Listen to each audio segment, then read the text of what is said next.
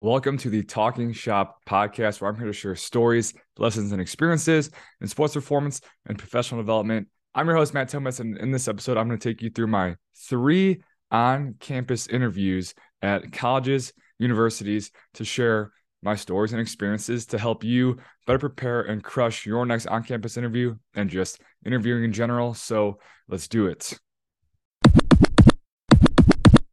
So, just courtesy, I will not be disclosing any names, universities, whatever, just to be polite, respect them. These are just my experiences and the types of roles that I was interviewing for. Although I believe interviews are more similar than dissimilar, I was interviewing for strength and conditioning roles at the college level. And these typically also had a sports science role or influence or some sort of number piece to it. There was a school in the Pac 12 a school in the Big Ten, as well as a Division two school. So, just on campus interviews in general, if you find yourself in the interview process being invited on site on campus, because this could apply to anything really like this, it's probably the final step of the interview process. I would be surprised if there's something else beyond that actual on campus day. So, it's usually the top two to four candidates the Pac 12 school, it was top four. The Big Ten school, was top two. I think that the D2 school is top two as well. And they like you for XYZ reasons. You know, chances are if they're going to pay to fly you, pay to put you up in a hotel, pay you to travel for your time, they already like you. You've made it through two or three previous rounds. And they said, hey, we're going to invest to really see if this is our guy or girl. So this is an example of an itinerary that you would get. And there's a lot of blanked out parts of the screen, like I said, just to be respectful of just the other people on the other side, but very, very detailed itinerary of what your day is going to look like. Literally from when someone called me in my hotel room at 8 a.m. until I hopped in the Uber to go back to the airport at 2:45 p.m. Every five minutes, 30 minutes, 45, whatever is mapped out when you're walking where, who you're talking to, where it's happening, who's going to walk you from one place to the next. So these are just two examples. Here's another one of just what a day looks like and also what they should be giving you your itinerary of an on-campus interview so you can see the different types of roles that you'll talk with these meetings are typically 30 to 45 minutes with the longer ones, the more important ones at the end of the day, when you're kind of brain fried, being like an hour. As well as being creative. Like I said, someone called me at the hotel. This itinerary had two Zooms on it. And if you're listening, not on YouTube, if you're listening to the podcast, this video version of this podcast is on YouTube. Please check it out, subscribe. I do my solo podcasts on YouTube because I, I make little PowerPoints with visuals to it as well. So with the itinerary, if they don't give you one, you should ask for it. Hey, is there a game plan for when I come to campus? Do you have an itinerary prepared, et cetera, et cetera? Because there's so many moving pieces on the other end, coordinating who's free when. They have to talk to you at certain times. They have to fit everything in in this relatively tight window. Chances are that there is an itinerary because they have to be so precise with everyone's time and making it all happen. And your whole day is planned out literally who, what, when, and where. So, all these people are also very well versed and prepared kind of in your background. You know, why they brought you onto campus is to see you live to get more people involved in this interview process that you would be dealing with on a daily, weekly basis, right? So they're not going to be asking you. Actually, they might. I'll get there. But, anyways, these people know who you are, right? You're some stranger that they're flying across the country. They're paying to drive. They're putting up in a hotel. They're not just going to set those other people up on campus up for failure, right? They're going to set them up for success to maximize your time and their time to get the best interview opinion version of you for their feedback to help them make the hiring process. And there's usually one person leading the way, one person taking lead of walking to different places, coordinating, texting with people. So also you could ask, but hey, you know, is, is there someone who's mainly going to be leading my day, et cetera, et cetera? I think that's a valid question as well. But if you don't have an itinerary, if they don't give you one, ask for one. So game plan. It, it, was so funny after the the second one, and especially after the third one. I literally thought to myself, I was like, wow, I just relived the same day three times. Now, of course, it's not obviously carbon copy one day of the next. But as you saw, the two itineraries, those looked super, super similar, right? So if you get when you get an itinerary, you'll know who you're talking to. Chances are it's going to be an athletic trainer, a sport coach, physical therapist, the S&C staff, the director, someone in HR, someone in the athletic director role department thing. And after the second one, as I was in the Uber to the hotel to fly home, I literally just thought I had the same conversation eight times throughout the course of the day. And here are the three questions that were the consistency of those eight same conversations with eight different people. Why are you trying to leave your current role? Why this role specifically? And why are you different? And knowing that these questions are going to come up these are you know simple interview questions and although everyone on campus is going to be familiar with your background they're going to give you a little a little um they're going to give that person a little briefing of you well they want to know firsthand they want to hear your answers they're not going to recite word for word your two or three interviews before they're just going to give you a quick kind of rundown so if you know that you're going to be asked these questions then you have a chance to prepare clear and concise answers. So I'll I'll share my answers for example. So why are you trying to leave your current role? So trying to leave the private side, I miss the consistency, the community and the clarity of the college side, which is kind of why I'm trying to go into a college role specifically. But you know, the the joke is if I see an athlete twice a week for 6 weeks, that's a very consistent athlete. So my athletes are in and out all the time everyone is on such different pages in regards to their career, their goals, what they want to get out of training. And it's valuable for me to be adaptable and meet an athlete where they're at and try to manage that. But it's just so clear in the college side when keep the athletes on the field. And the community of the team is also what I miss. You know, my my current role, my athletes are all over the place. It's usually one on one, maybe a group of two or three. So that's kind of both those answers together, but I was able to kind of compare and contrast. And then why am I different? I have to be an entrepreneur and lead myself every day in my role in my career development and my coaching with my athletes and clients, as well as my experience of being a college athlete. So I can speak that language of the athletes. I have experience actually coaching, so I can talk with the sport coaches. And I have experience as a sports scientist, so I can speak the numbers as well as understand what it's like being an athlete and understand what it's like being a a practitioner, what it's like trying to do what you love to do and what you're qualified to do and why you're there with everyone on the staff as well. And of course, that was just quickly off the top of my head. I'd rehearse those a little bit better, but dial in those three questions and answers. Next, so if you have the itinerary, you know everyone who you're going to talk to, when and where. Well, you can plan how you want each interaction to go. You know, I, I got this advice from my mentor where where he said, Well, how do you want like what do you want the feel to be? How do you want them to summarize it to to the director afterwards? You know, you, you can set yourself up for success by working backwards. And when it came time to like literally write out how I wanted each one to go, what I wanted the experience to be, it was like, well, what are all these people really concerned about? and basically, whether it's the athletic trainer, or the sport coach, the other strength staff, it's like they're just concerned that like I'm easy to get along with and I don't make their jobs their jobs harder. You know, that that I, I'm a value add, that I, I make their lives easier actually, and that I'm not not enjoyable to be around. So how do I get that across where I'm here to work with them, not against them, and I'm fun to be around? Um, and then based on their role slash background, because you have their job title, what do you think that they're going to ask you?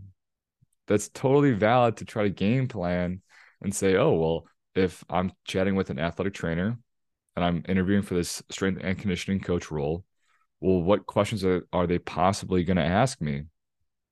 Or if you have someone who, let's say, is in an athletic department in that admin officey role, we'll ask them, like, when you guys interview strength coaches, what do you ask those people? Because it's valuable to have specific stories and anecdotes of those things.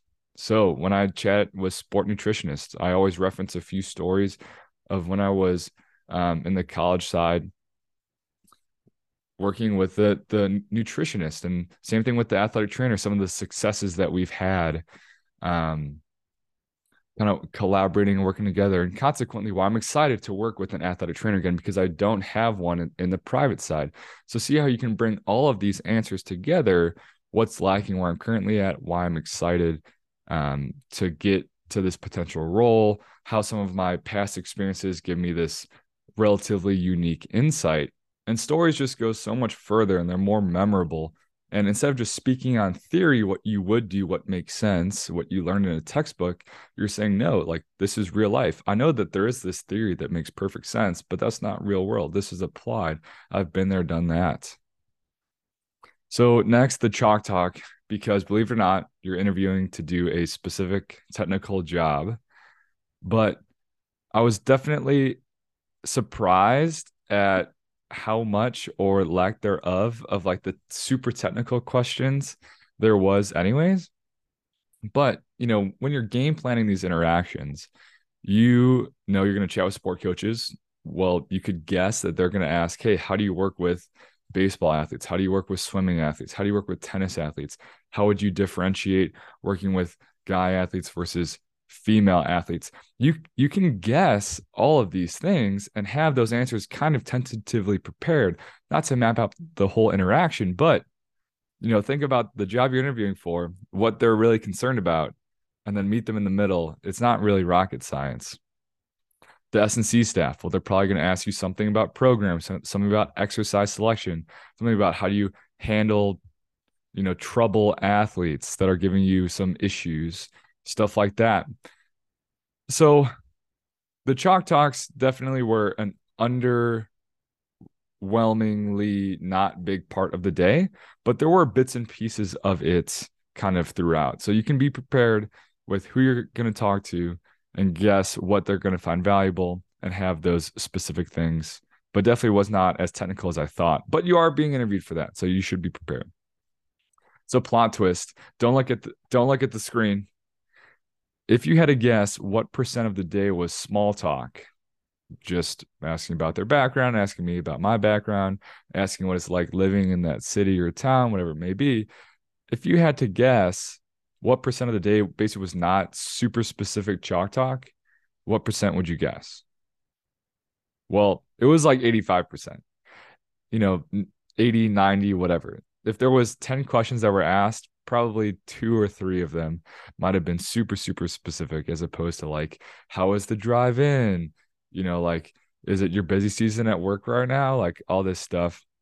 And consequently if you know that well now you know because you listen to this podcast a that a lot of it's going to be small talk and you know who you're going to talk to well there's this thing called the internet right so it's it's not to say that you have to map out and this is the, point of this podcast is just to give you a real life picture and not surprise you when you get there right? But you make it yourself. You put your own spin on my stories and experiences. Research them beforehand right? You know i think i would be very flattered if someone was interviewing at tc boost and we're just walking around the facility just you know small talking and they go oh i I I saw that you have a podcast. You're 140 episodes in. You know, what's that process been like? Like that's a super cool, casual, but like insightful question that they cared to take the time. You know, and maybe not. I see you have three kids. They're each two years apart. You know, one of them just had a birthday, and they're also uh they're also an Aquarius. You know, like that's a little bit too far. You you know what I'm trying to say. You know, the the most recent one I had, I saw that they wrote a book. So I asked them what that process was like. You know, like make it personable show that you took the time but you're also not a stalker. Everything is everything is a fine line kind of on a continuum. And it's not to to script out the whole conversation but at least it helps you kind of ask questions. And if if you know that you want to talk about something or maybe you have a common connection point that you've learned about maybe they've been on a few other podcasts or whatever you guys have this in common well you can ask them about a which then gets you to talk about b which then you get to ask them c question which then leads you to really talk to d that you want to get to but you can't just bring that up right away so use it to your advantage and just be prepared beforehand just like do your due, due, due diligence like you would if you were a professional doing your actual job. So the meeting with the director at the end, you know, this one hour, 45 minute conversation that they they totally wait until you're totally toast because you've been talking all day, answering the same three questions over and over and over again. I can honestly say that each three of these conversations at the end with the director of these were both Olympic uh, S&C jobs with the director of Olympic sports or at the D, D2 school as just director of of strength and conditioning. Each three were different. And and I'd like to share kind of each one. So the first one was that chalk talk. He and I walked in the conference room. He closed the door. He pulled four expo markers out of his pocket and said, Every training foundation of yours, go. And I just picked up a marker, started talking about strength training, different markers, started talking about speed training, different marker, start bringing it all together. And then he said, Oh, well, you have this sport, this athlete, they're in this off season. All right, how do you how do you do these these 12 weeks of January to whatever? I would say that that was probably the most technical one that that I had, but definitely an an interesting moment where you're just like, oh, okay, I, I guess we're going in now. There was one, the second one, where the director and I were in a conference room, closed the door, and he said, You know, I'd, I'd love to hear your opinions about the day. Do you have any reservations about the job? And it was really just more like reflecting than like interviewing. Kind of really just trying to get my live two cents on everything. That was definitely a more interesting one. Definitely threw me off guard, but that was an opportunity to then ask those like kind of real questions as well. You know, um, just as much as they're interviewing you, you're interviewing them. So I asked because both of these directors at the Pac 12 and Big 10 school I, I really liked. I think I would have enjoyed working for them. I said, you know, as much as you care to share, how long do you plan on being here? I really would like working for you. I've liked interacting with you so far. And I know that the, the director is a is a big part of this. You know, it can make or break, you know, an associate's time or job at a college. And they both said that they really liked what they're currently at and they don't really have any plans to leave as they both had families. But also come prepare with questions for that person as well. And last, the most recent one was an interview, but it was about intangibles. So they kind of went through all of their their core values, the like seven that they had, and asked how I would embody those things and personify those things and make those things come to life as well as like you know how do you deal with professionalism and kind of it was an interview but it wasn't a chalk talk um, and then there was also time for us to have that kind of back and forth conversation as well so knowing that you're gonna that you are going to have that talk specifically with that director for so long you should probably have some questions as well but you know this might be a conversation for a different podcast but the directors don't always get to hire who they want. We'll see if that came through. The directors don't always get to hire who they want, and that's a, that's a conversation for a different day. So the the the biggest takeaways if you're having on campus interview, first get that itinerary if you can. Second, get really good at answering those three questions. So, why are you trying to leave your current role? Why this role specifically at this place? and why are you different slash like why should we hire you as clearly and concisely answer those questions not robotically but if you know your main beats if you know your main two or three bullet points for each one of those questions well it makes it answering a lot easier than coming up with it out of like thin air in the moment do your research for small talk you literally know who when how long and where you are talking to everyone for the six hours of your day that is mapped out set yourself up for success, right? And it's not to be robotic. I've said that a few times, right? But if there's a lull in conversation, you're just like, uh, uh, how about the weather today, right? well, you have that cool nugget that you get to ask them about that they get to talk about themselves because people love talking about it. It's their favorite thing to talk about, right? So set yourself up for success by doing a little bit of research for that small talk kind of when it if not not if when it comes up. Be ready to talk a lot, but be yourself. You know, it was it was funny when when I when I flew out to that Pac-12 school, you know, the Uber to the hotel, I was very talkative and all this stuff and XYZ.